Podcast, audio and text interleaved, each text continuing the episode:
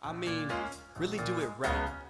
Treating ourselves with dignity and offering the same to others. It's like there's a similar presence weaving between those we admire, something that makes them different, separates them from the crowd, sets them apart from a world turned upside down.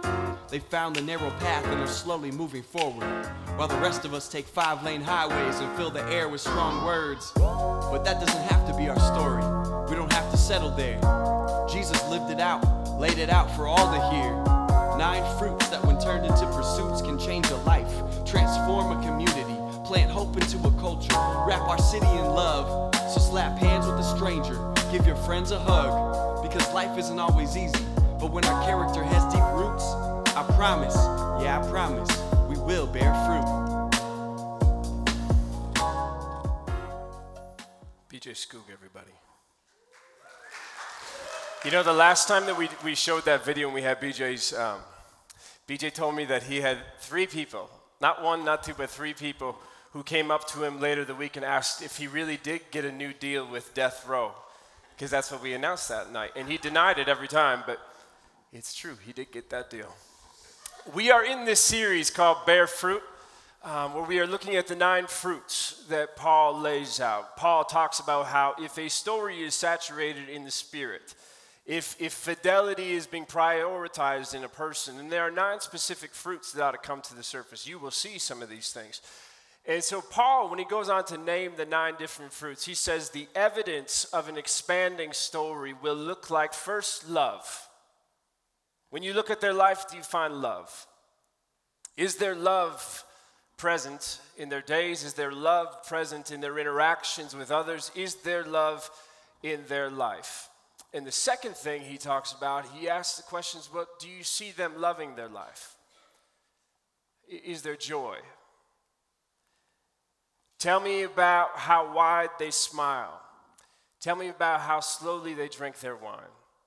Tell me about how often they spend time just to play.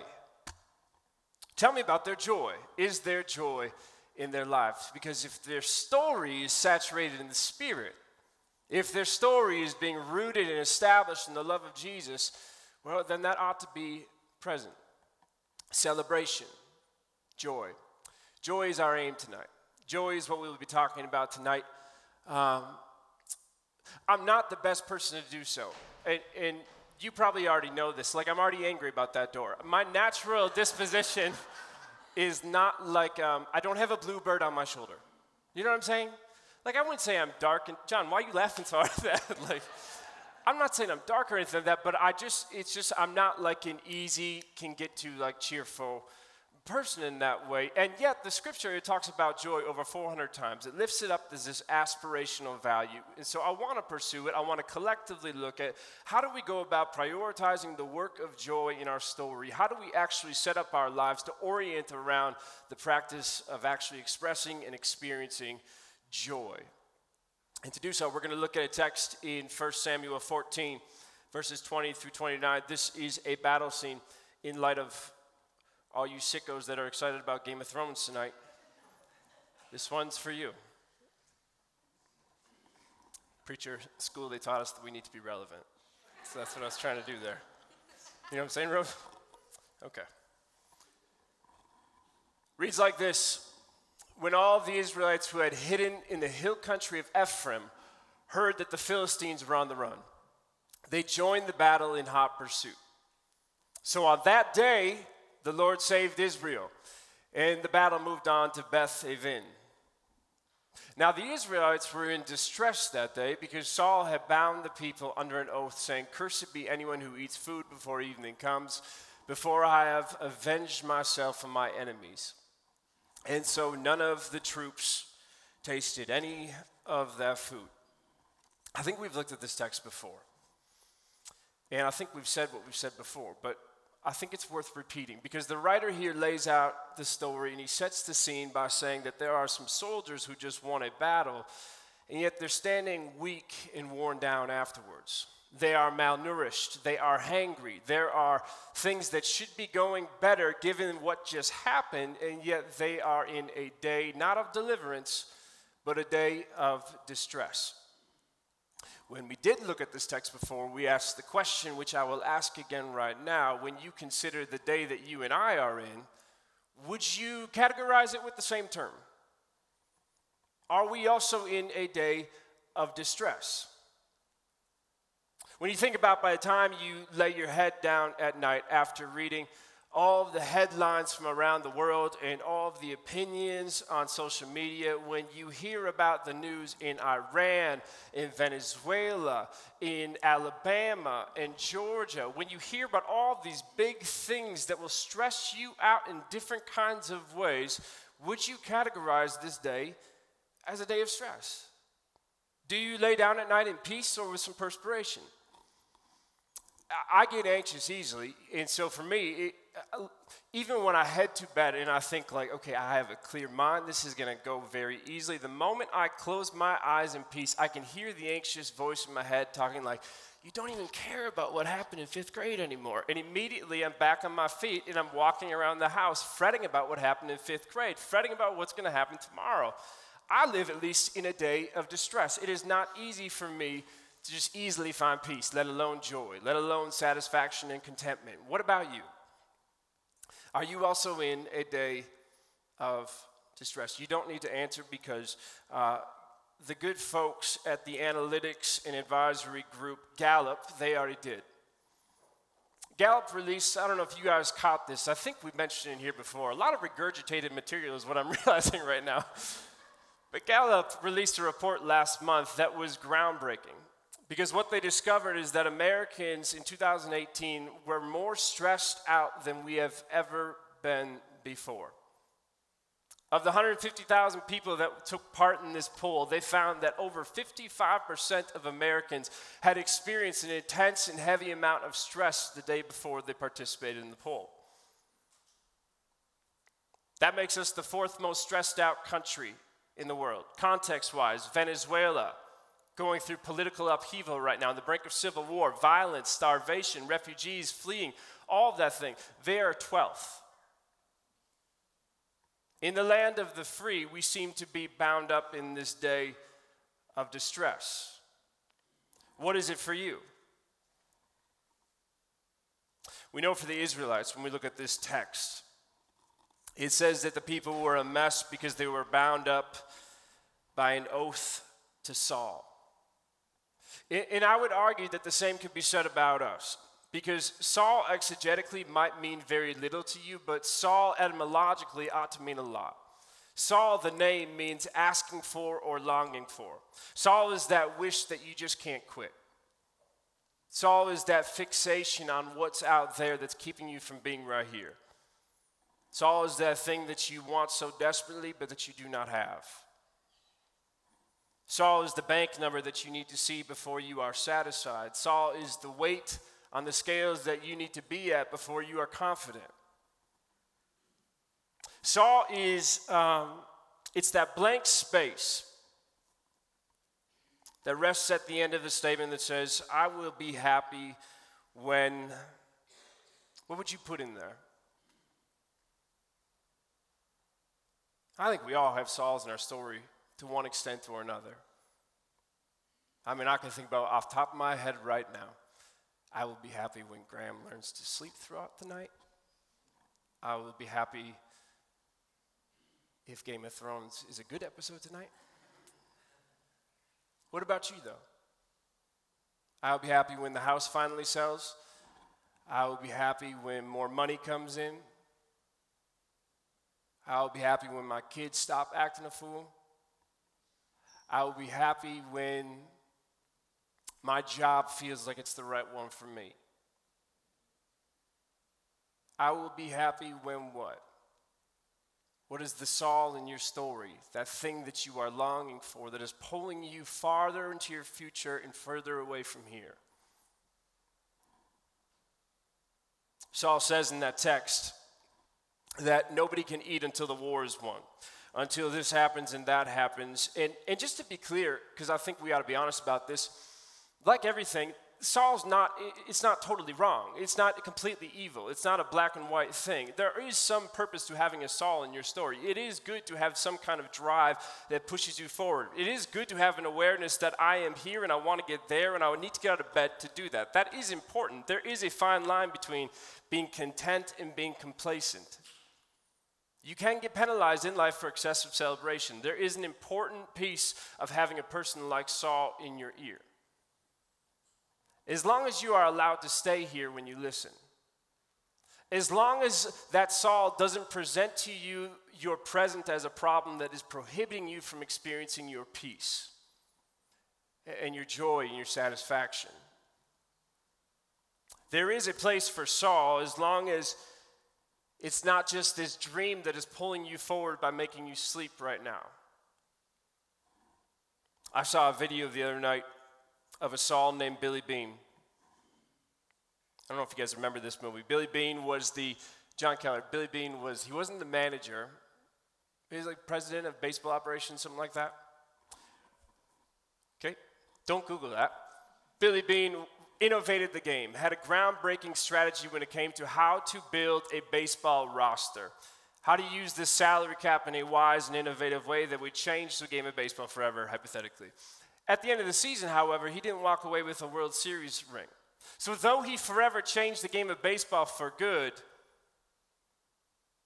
he wasn't able to celebrate that or be satisfied in it because he still didn't have a ring on his finger. Watch this clip. I want to show you something. No, man, I'm not for film right now. Come on. Seriously. Come on, Billy. Come on. The Visalia Oaks and our 240 pound catcher, Jeremy Brown, who, as you know, is scared to run to second base. This was in the game six weeks ago. This guy's going to start him off with a fastball. Jeremy's going to take him to deep center. Here's what's really interesting because Jeremy's going to do what he never does. He's going to go for it. He's going to round first and he's going to go for it. Okay? This is all of Jeremy's nightmares coming to life. Oh, they're laughing at him. And Jeremy's about to find out why. Jeremy's about to realize that the ball went 60 feet over the fence. He'd hit a home run and didn't even realize it.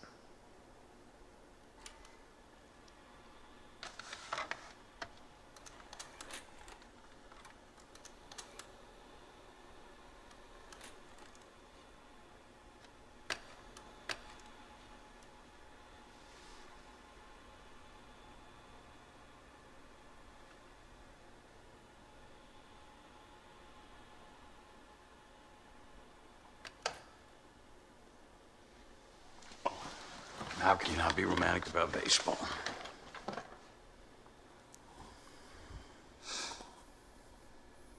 It's a metaphor. I know it's a metaphor.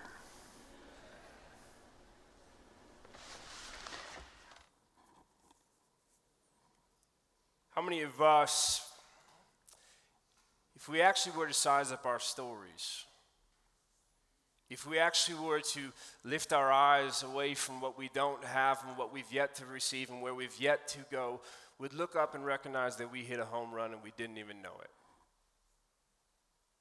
How many of us are so committed to the next thing, the big thing, the best thing, the description of good that we have in our mind that is keeping us from seeing the good that we have in our presence? The home runs that we've already hit. It's fascinating to me at that text that on the same day it says that the Lord saved them is the same day that they were in distress. It is the same day. It is one day, but there are two ways of seeing that same day. One is of distress, one is of deliverance. How do you see your day? Saul saw it as the next step to the better thing that's still out there. And so nobody will eat, nobody will enjoy one thing until we get to where we set out to go and everybody was stressed out, weakened, worn down, bitter, And those same people were the ones who won. There are two ways to see that one day one is of angst, the other is of abundance. Saul saw the angst. His son, however, saw the abundance. Jonathan, it reads, the army entered the woods, and there was honey on the ground. When they went into the woods, they saw the honey oozing out, and yet no one put his hand to his mouth because they feared the oath. They didn't want to make Saul mad. But Jonathan had not heard that his father had bound the people with the oath. So he reached out the end of the staff that was in his hand and dipped it into the honeycomb. He raised his hand to his mouth, and his eyes grew bright. And then one of the soldiers said, Your dad bound the army under a strict oath.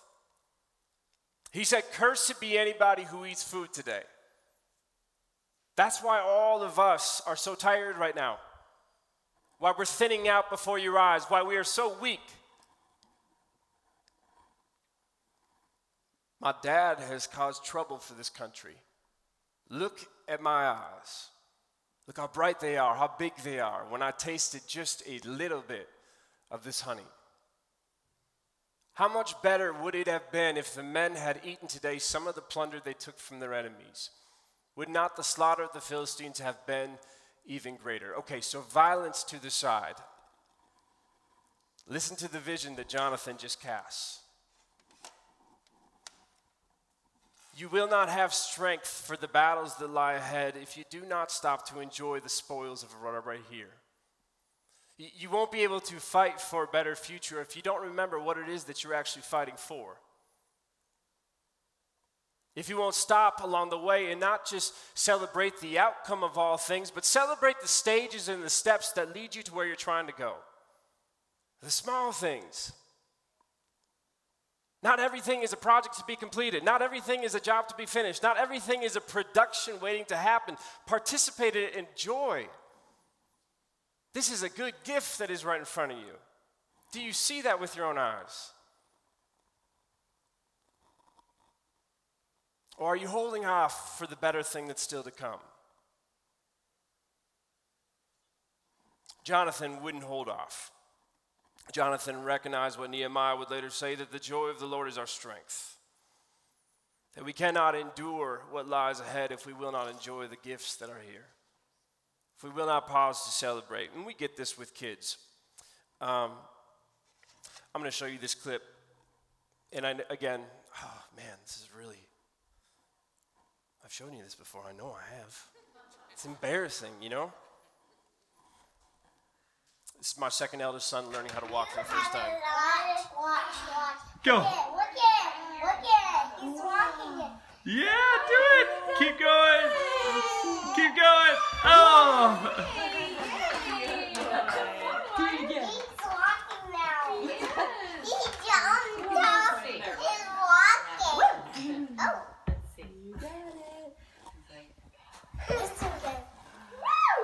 oh it's okay. Contrary to the high prepubescent pitch that my voice reached there, and the overall enthusiasm everybody in the room, we didn't sign him up for the Boston Marathon afterwards.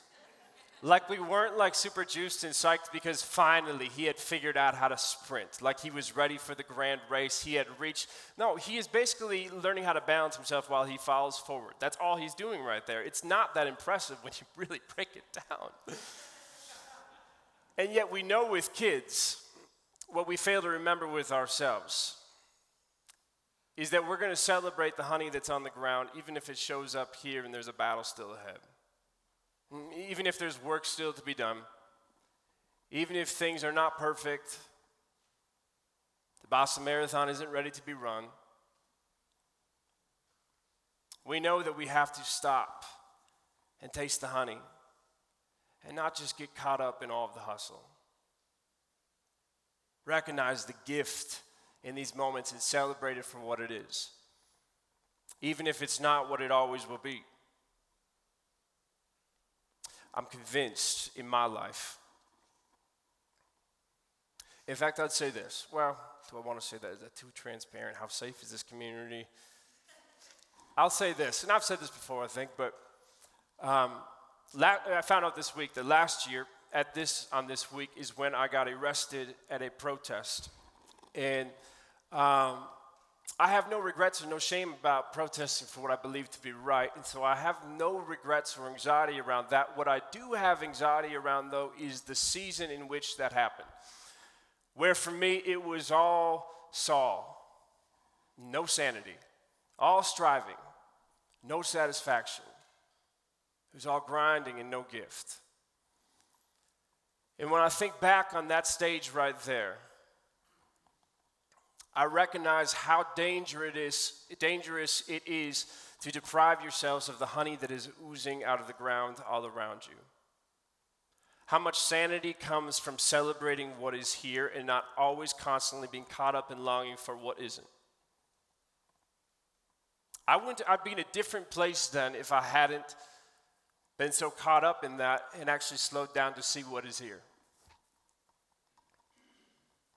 My prayer for our community is that you don't end up in that, that psychotic cycle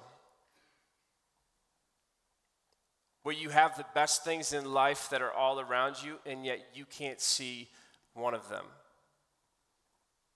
You miss it all. In that season for me, one of the things I learned is this new practice as a parent. I'll tell you this as a parent, and I cannot stress this enough. The hardest part about being a parent is that you, well, I love that you have kids. My kids are not like Grayson, so it's a little bit different. Kids are messy. Kids pee all over the place. Kids talk a lot. Kids don't sleep. Kids don't stay in their bed when they do fall asleep. Kids are just a lot. And if you're not careful, you can go through the day with your kids taking such a taxing toll that every aim becomes how do I endure the next three hours until bedtime? Bedtime is the best time. And it's, uh, it's coming. I know it's coming. How do I just keep my sanity until it happens? Oh, I'm feeling that right now. But it can easily become that, where it's this rat race about how do I endure that? How do I endure this season? How do I endure this stretch? Where I had to take on this practice where every night when the kids finally were asleep, and before I would head into my own room and fall asleep, I would stop in their room, and I do it still now, and I just look over them.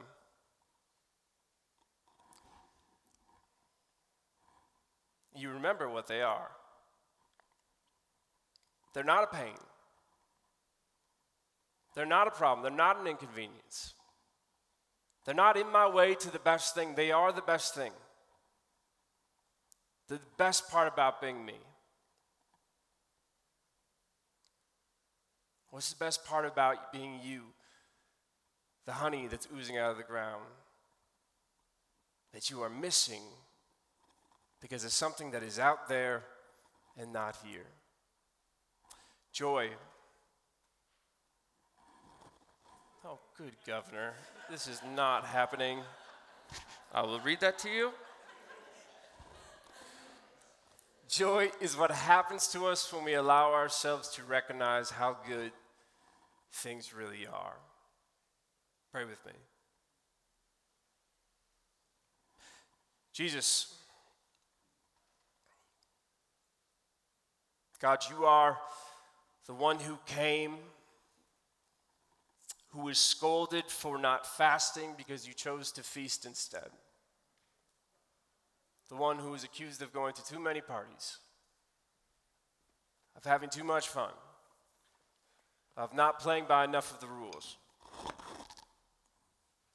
Jesus, you are joy. Jesus, you are joy.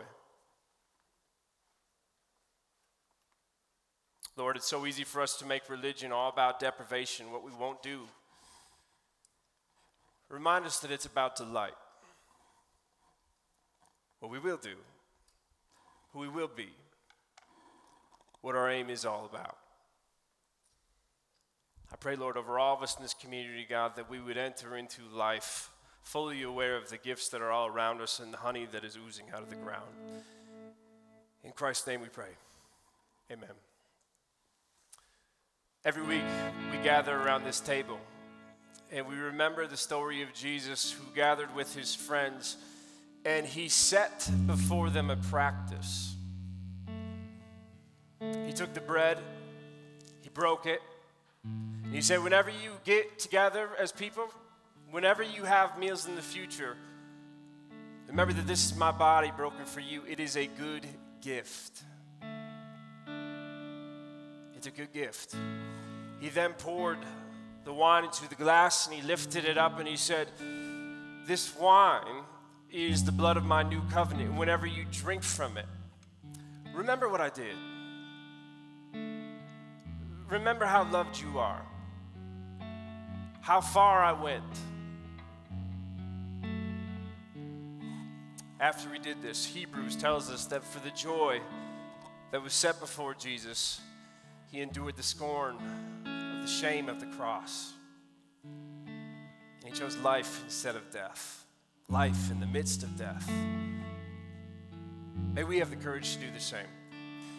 Every week when we gather, we gather and we stand together and we pray the Lord's Prayer together. And how we do that here is that we, we see in an effort to be faithful to the God that is revealed in the life of Jesus. The God who is sometimes described as a male and sometimes described as a mother, sometimes described as the breeze, and sometimes described as that which brightens up the entire universe we come together with all the different ways that we access the intimacy of God, and we include it inside of the word God. And so, will you please stand with me as I say the Lord's Prayer? Following the prayer, we will have um, bread and wine. I believe Sheem said we do it via via intinction. Is that the language she went to? That's what she said. Must have meant it. So when you come forward, whenever you feel ready, you take the bread, you dip it into the cup and you remember the good gift that has been given to you. Will you pray this prayer with me? Our God, who art in heaven, hallowed be thy name. Thy kingdom come, thy will be done, on earth as it is in heaven. Give us this day our daily bread, and forgive us our debts as we forgive our debtors. And lead us not to temptation, but deliver us from evil. For thine is the kingdom, the power, and the glory forever. Amen. Quick side note we will have gluten free elements here in the middle.